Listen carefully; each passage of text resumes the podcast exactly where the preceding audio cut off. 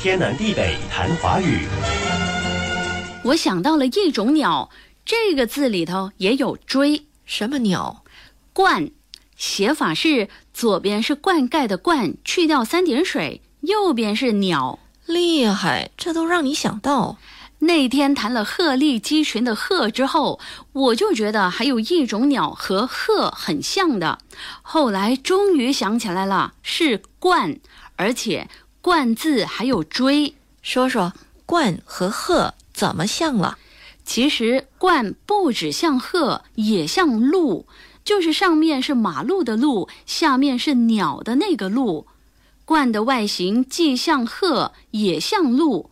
嘴又长又直，翅膀大，尾巴短，善于飞行，生活在近水地区，吃鱼虾等等。你说它们长得像，有什么特征可以分辨吗？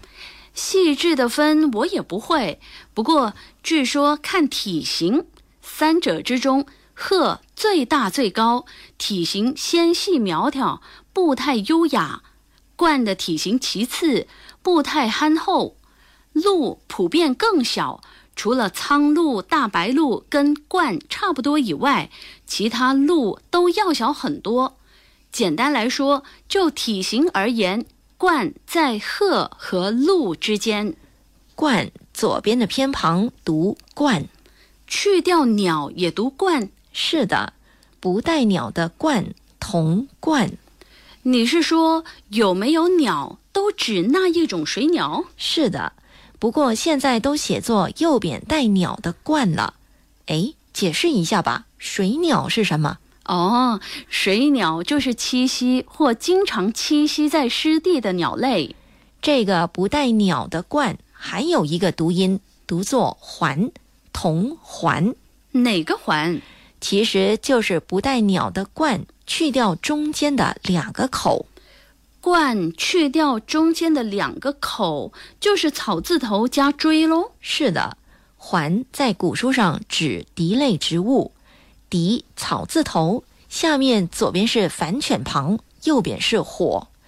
荻形状像芦苇，生长在路旁或水边，茎秆可以用来编草席，也是造纸和制作人造丝的原料。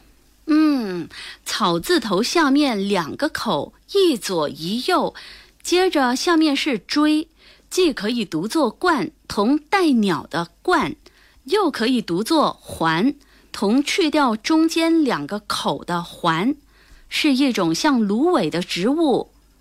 哇，这个字可说是多音多义字吧？不同读音，一会儿是鸟，一会儿是草。过些时候，我们再来谈含“冠”的字。今天这番介绍就当铺垫，想必你脑子陆续出现几个含“冠”的字了吧？天南地北谈华语。以上内容由李林撰稿，李林和谢佳丽播讲。节目重温可以浏览 iFM 官方脸书 facebook.com/slash/aifm.dot.malaysia，或浏览 YouTube 频道搜索“天南地北谈华语”。你也可以通过 RTM Play 应用程序点击右下方 Podcast 按键，重听“天南地北谈华语”。